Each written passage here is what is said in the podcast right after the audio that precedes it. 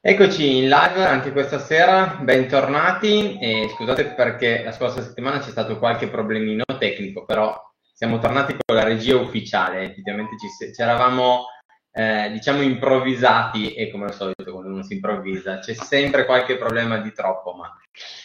Va bene, comprensibile, siamo, siamo, perdonati. Sarà la mancanza di Andrea ancora in vacanza e verrà punito. Ricordiamolo. Ricordiamolo. Ricordiamolo che dovrà essere punito al suo rientro. Bene, eh, allora stasera mh, parliamo di un altro argomento che parte un po' da, dall'attualità, alcune eh, diciamo notizie e argomenti. Eh, non so se Paolo poi hai avuto anche tu il piacere, ma io l'ho preso mh, a cena con degli amici eh, quando si, è, si, parlava di problemi di un noto produttore di, di, di, acqua, non vogliamo fare pubblicità, però qua della, della, nostra zona, comunque in Italia diciamo che ne abbiamo più di uno,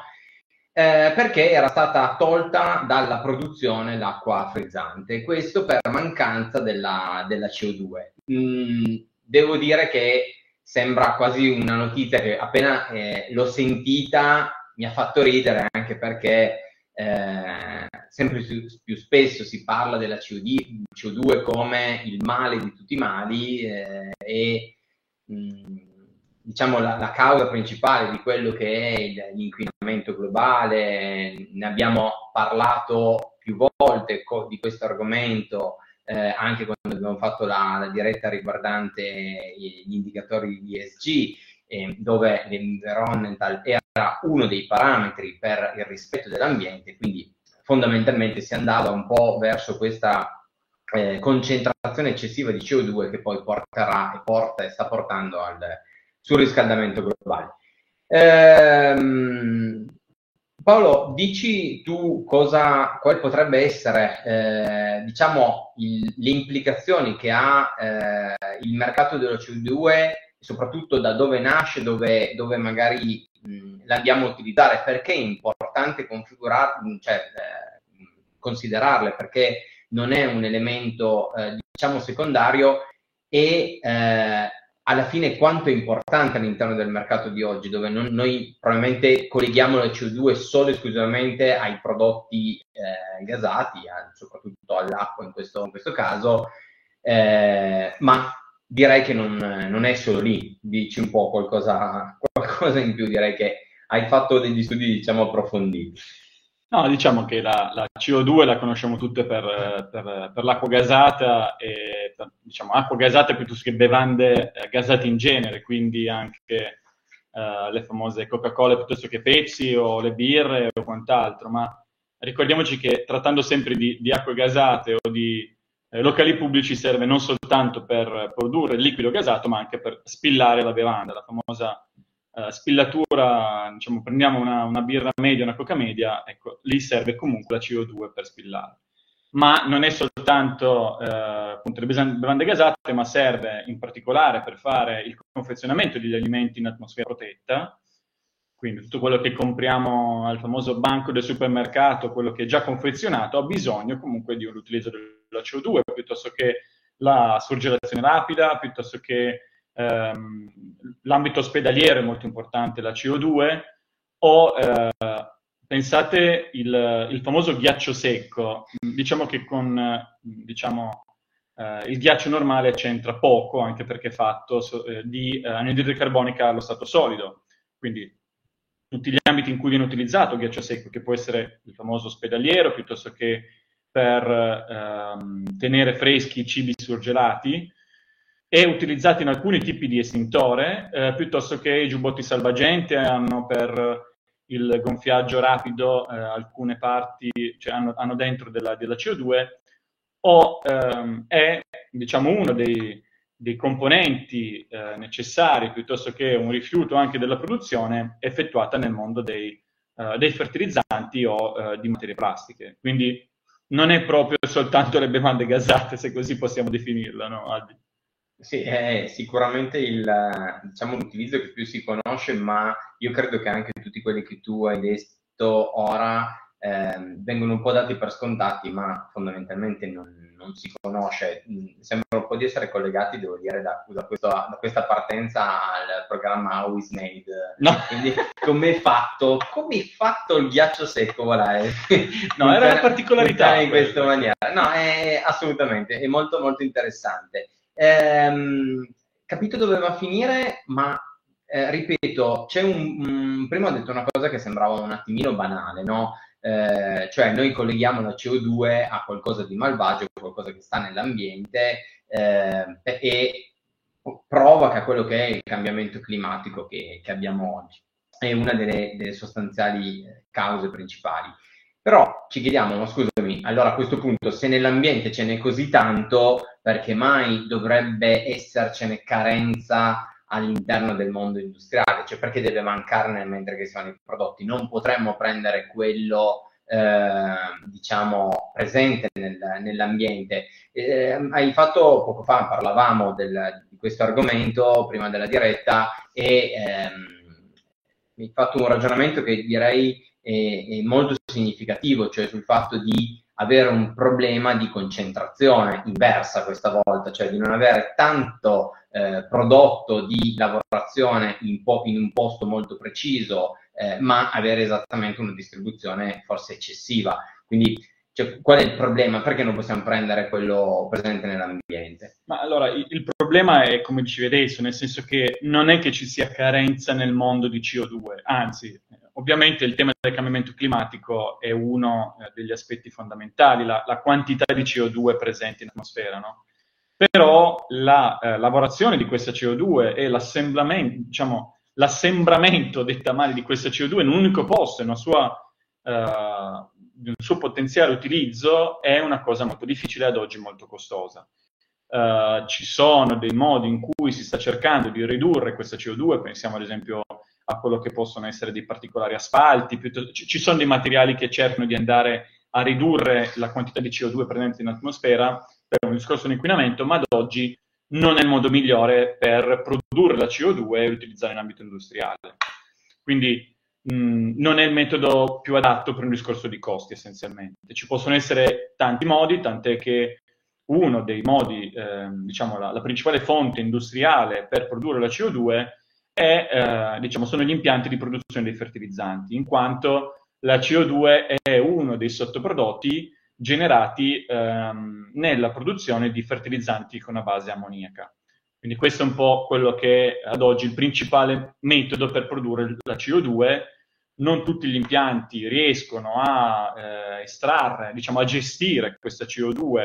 eh, nel processo produttivo, in quanto la maggior parte degli impianti comunque inquinano l'ambiente e disperdono nell'ambiente questa CO2 prodotta. E, e, naturalmente a questo punto, se le sfighe non, vengono, non viaggiano mai da sola, ma siamo proprio nel, nel, diciamo, nella tempesta perfetta, con cosa andiamo, cosa usiamo nel processo produttivo delle, delle, dei fertilizzanti, mi sembra giusto il metano, che un, oggi come oggi, eh, diciamo, mh, ora è difficile andare a dire quanto in maniera diretta questo,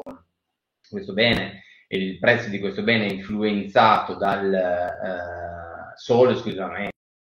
ecco, direi, dalla situazione bellica in, in Ucraina, però il prezzo di questo bene è aumentato a dismisura. Eh, abbiamo fa- preso dei prezzi dal 2019 dove siamo passati da 2,25 dollari fino ad arrivare a circa 7 dollari. Eh, il, è un aumento considerevole. Eh, ancora Paolo ti chiedo come il metano influisce, poi ci, ci spieghi meglio come influisce sul, sul diciamo sulla quantità e sulla produzione della, della CO2 e quindi come va a influire in maniera diretta o indiretta, ecco, qual è la sua... Allora, influisce sia eh, da un punto di vista proprio di materia di produzione dei fertilizzanti, quindi proprio uno dei materiali utilizzati nella, nella produzione della, eh, dell'ammoniaca per fare appunto il fertilizzante, che è uno dei combustibili utilizzati per far funzionare direttamente l'impianto. Quindi Pensate che questo aumento incredibile, nel senso che dal 19 già soltanto a febbraio 22 era già praticamente raddoppiato il costo del, del gas naturale, ha portato sì che ehm, degli stabilimenti produttivi in UK fossero chiusi da delle importanti multinazionali, come ad esempio la CF Industries, in quanto questi stabilimenti non riuscivano più a generare cassa necessaria per ripagare gli investimenti che comunque sono necessari per far funzionare questi stabilimenti. Quindi diciamo che in, um, in Italia in particolare eh, l'argomento della CO2, della carenza di CO2 è uscito adesso perché c'è stata una dichiarazione di un amministratore delegato, ma mh, in, in, UK è un argomento che è noto già da almeno 3-4 anni. Quindi già nel 2018 se ne parlava, se ne è riparlato nuovamente nel 2021 e adesso non fa altro che aumentare, diciamo, eh, la cassa di risonanza, ma non è un argomento che non sia non noto ai più, tant'è che ci sono proprio degli speciali sulla, sul sito della BBC, se andate a leggerli, dove si parla di carenza di CO2, c'è proprio il tag di carenza di CO2, vedete che ci sono una, una ventina di articoli spalmati negli anni che parlano di questa problematica e di come in UK era stato, era stato fatto un, eh, diciamo un patto tra il governo e i produttori di CO2 per calmierare il prezzo della, della CO2 all'industria, perché viene utilizzata, come diciamo prima, per tantissime cose. E siccome questi stabilimenti produttivi generavano da soli quasi il 60% della, della CO2 necessaria per il mercato inglese, capite bene che il governo si è mosso di conseguenza. Non peraltro perché la CO2 viene utilizzata per spillare la birra, quindi ci sono degli argomenti a cui si può essere più o meno sensibili in alcuni ambienti dipende anche dai momenti dalle ore. Ecco, sicuramente a quest'ora sul problema dello spirare la birra lo vediamo come un problema particolarmente rilevante, no, giust- vabbè, giustamente. No? È chiaro che in tantissimi settori è utilizzata, quindi eh, in un paese dove pochissimi impianti si contavano sulle dita di una mano o poco più, producevano il 60% di tutta la CO2, se ne chiudono già soltanto due, diventa un problema nazionale questo, no? Eh, eh, Paolo, ti chiedo anche se perché eh, prima hai parlato di CF Industrial, che è un, CF Industry, scusate, che è una società che si occupa eh, opera all'interno di questo settore. Eh, diciamo che eh, il preambolo vuole che l'aumento dei prezzi porta immediatamente ad un vantaggio, perché fondamentalmente quello che io oggi ho eh, in stock piuttosto che quello che produco ehm, avrà un valore maggiore, almeno nell'immediato, fin quando però poi, attenzione, in questo caso la decisione che hanno avuto determinate industrie, sono aumentati talmente tanto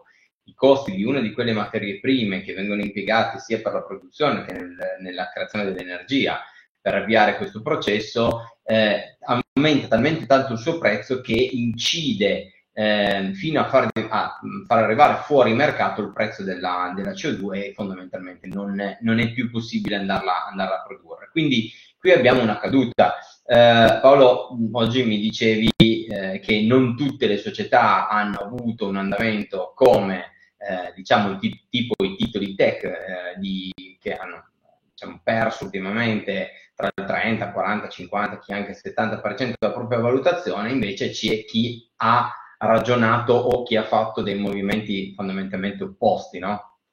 Sì, difatti questa, eh, diciamo, la CF Industrial è, è, un,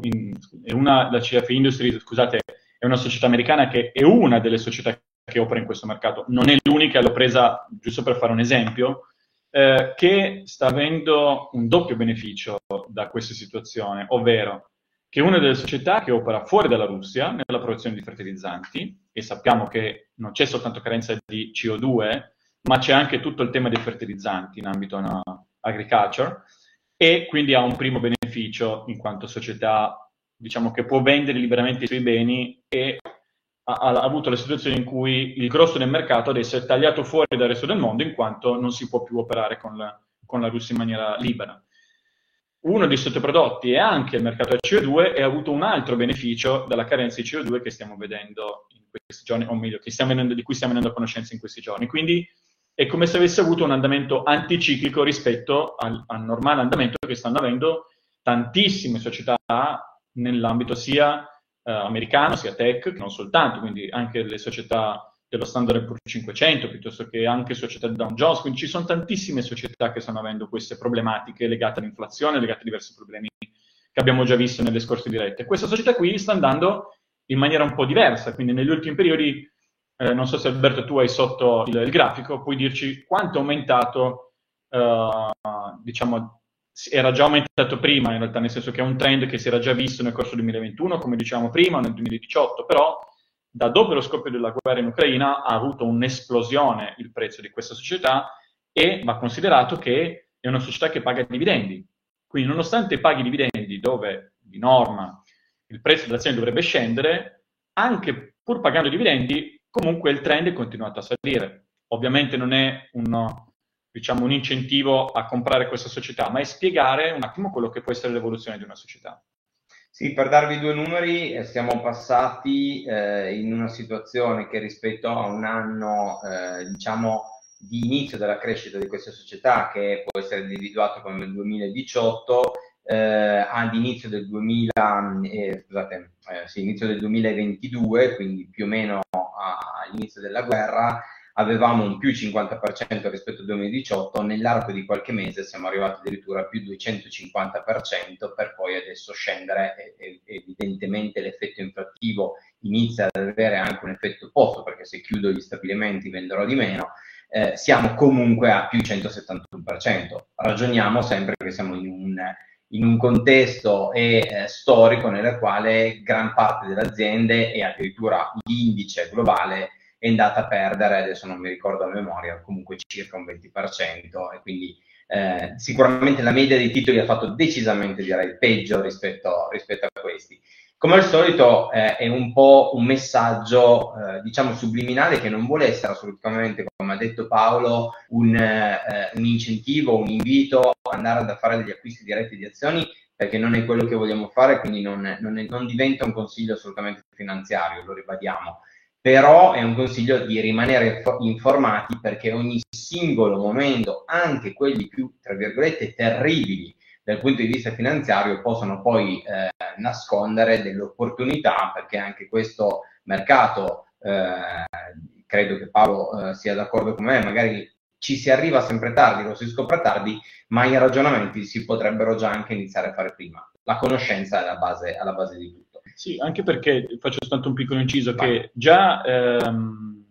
in UK si parlava a settembre 2021, quando sono stati chiusi questi due impianti di cui parlavamo prima, della possibilità che eh, un'altra società, in particolare la, la CRU Group, parlava della possibilità che la chiusura di impianti di fertilizzanti in UK piuttosto che anche nel resto dell'Europa avrebbe portato a un'impennata eh, del prezzo della CO2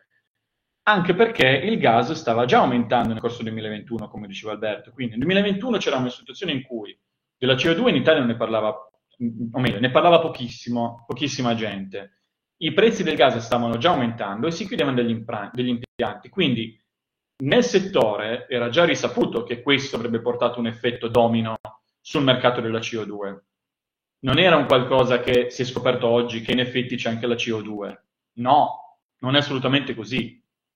Quindi... No, no, certo, anche nell'eventuale speculazione, perché il tempo nel quale si è andato dal minimo, chiamiamolo così, dal prezzo base fino al massimo, sono passati pochissimi mesi, però si può collegare a tutti gli effetti al mondo reale. Forse è qualcosa di non così imprevedibile, bisogna sapere le cose bisogna conoscere e informarsi. Questa è la difficoltà, perché sono settori talmente, dal, dal nostro punto di vista, specifici che non è che tutti i giorni leggo del mercato dei fertilizzanti e del mercato della CO2, questo è un po' il ragionamento. Certo. E Paolo, per chiudere ti chiedo ancora eh, una, un'opinione, visto che ehm, abbiamo parlato appunto di una situazione che è influenzata anche, e, ripeto, non so in quale misura, ma comunque in buona parte anche dalla situazione in Ucraina che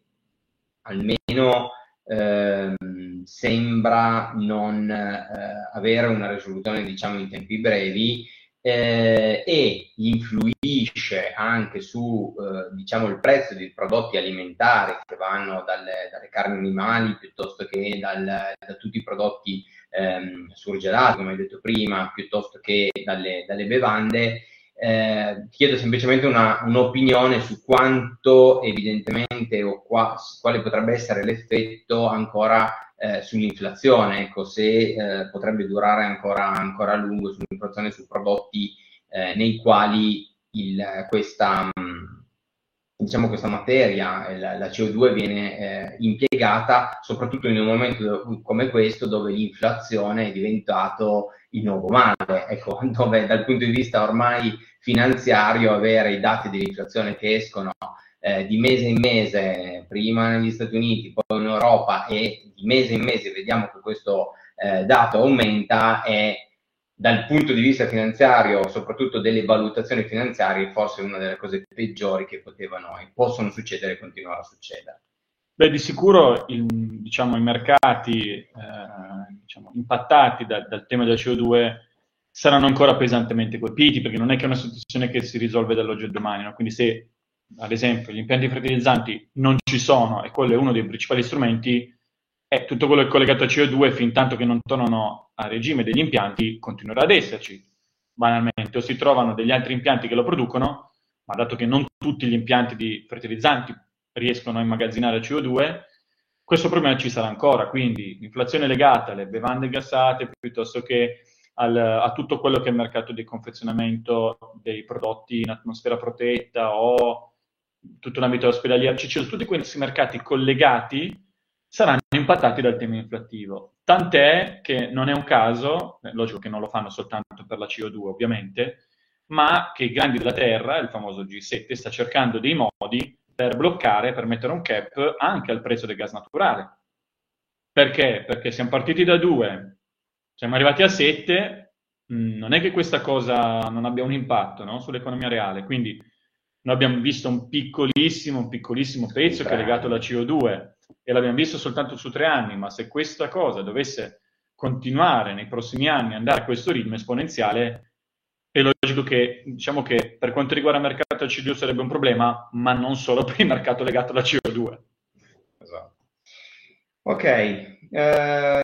io direi che siamo arrivati in una tempistica che si avvicina alla durata che per una volta vogliamo, vogliamo cercare di rispettare, non ci siamo dilungati più di tanto. Eh, chiedo naturalmente a chi eh, ha guardato il, questo, questo, video di magari commentare oppure mettere un like sul nostro canale YouTube piuttosto che condividere o ancora attivare le notifiche. Vi ringraziamo tutti e vi auguriamo ancora una buona serata. Come diciamo noi, stay drive.